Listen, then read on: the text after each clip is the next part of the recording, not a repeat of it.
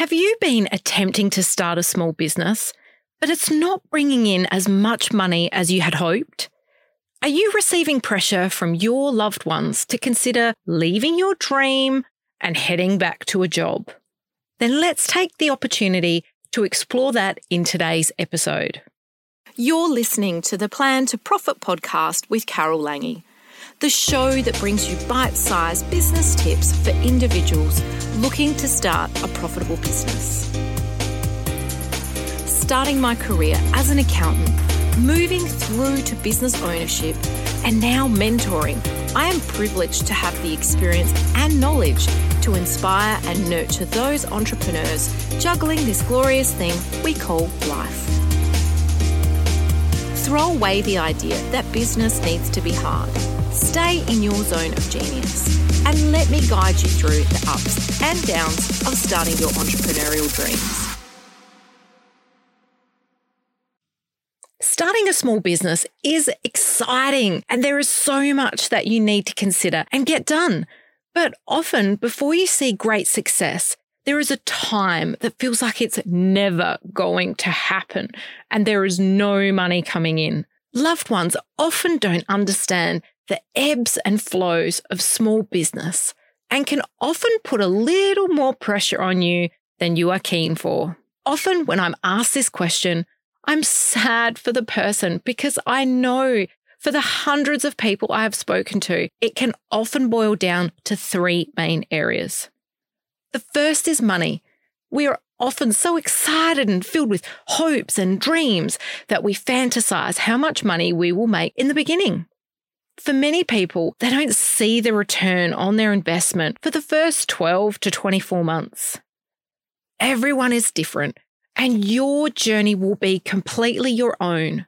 This can be really stressful on your partner as they're backing you and believing in your abilities. When the money does not arrive into the household, it can feel like you've let the other person down or the household down. My advice is always to discuss and plan. My favorite word is back again planning with your partner.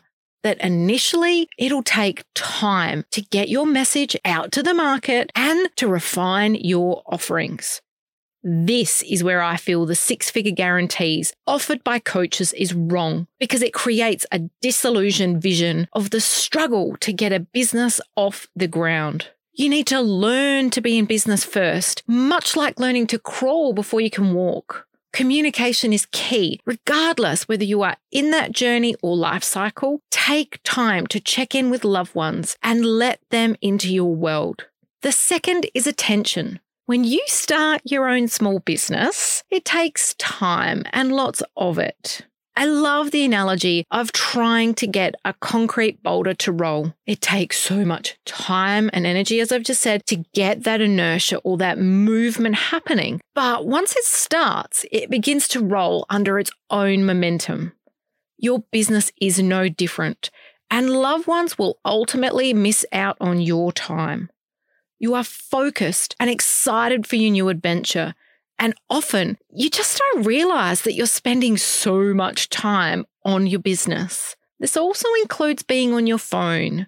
For me, I needed to take the time and sit with my daughter to explain and show to her that mum does so many different things on the phone, not just social scrolling, but responding to emails, checking banking, shopping for groceries. But yes, even I need to limit my time on the phone to be present with my husband and daughter. Having a work life balance is not only important for your sanity, but it also means the ones that love you also can share in your attention. Setting great habits at the beginning of your small business journey will save you tremendous heartache in the future. The third is often even more complicated and can be unsettling.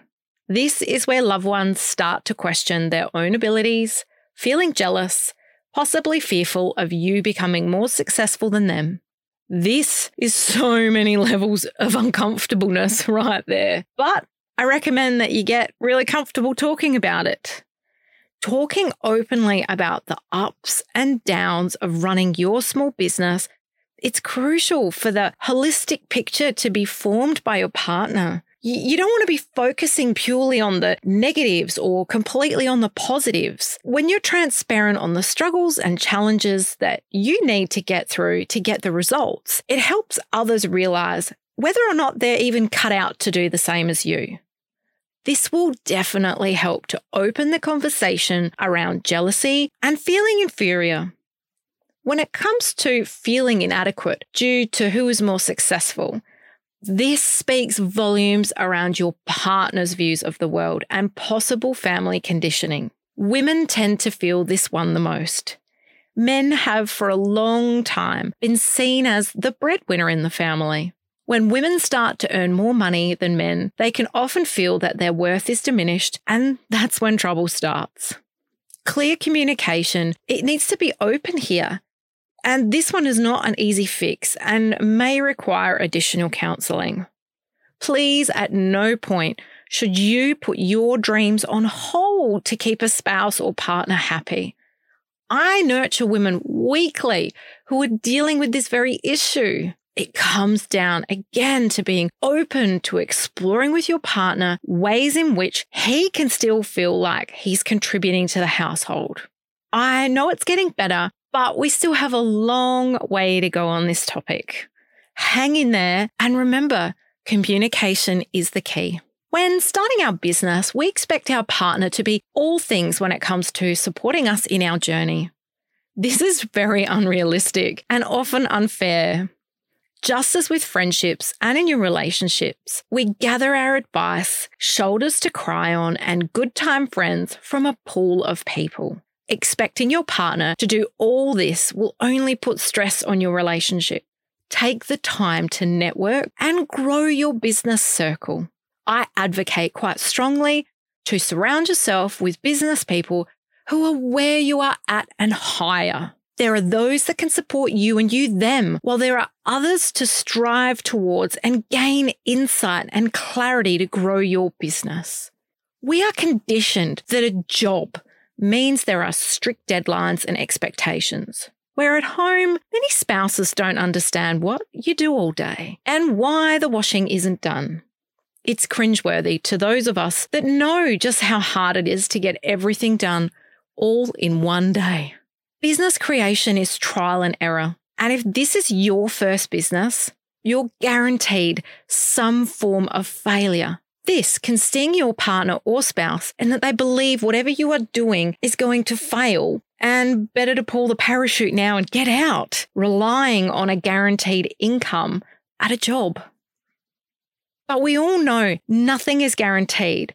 So, why are we so obsessed with thinking that a job is more secure? Yes, the risks are lower, but you and I know that employment today is changing rapidly, with more people working remotely and returning back to being self employed. Communication is everything with your partner. Let them know that failure in some form or another is inevitable, and without the space to fall, there will never be growth what that looks like for you will be different to somebody else's journey. Please don't compare yourself to others.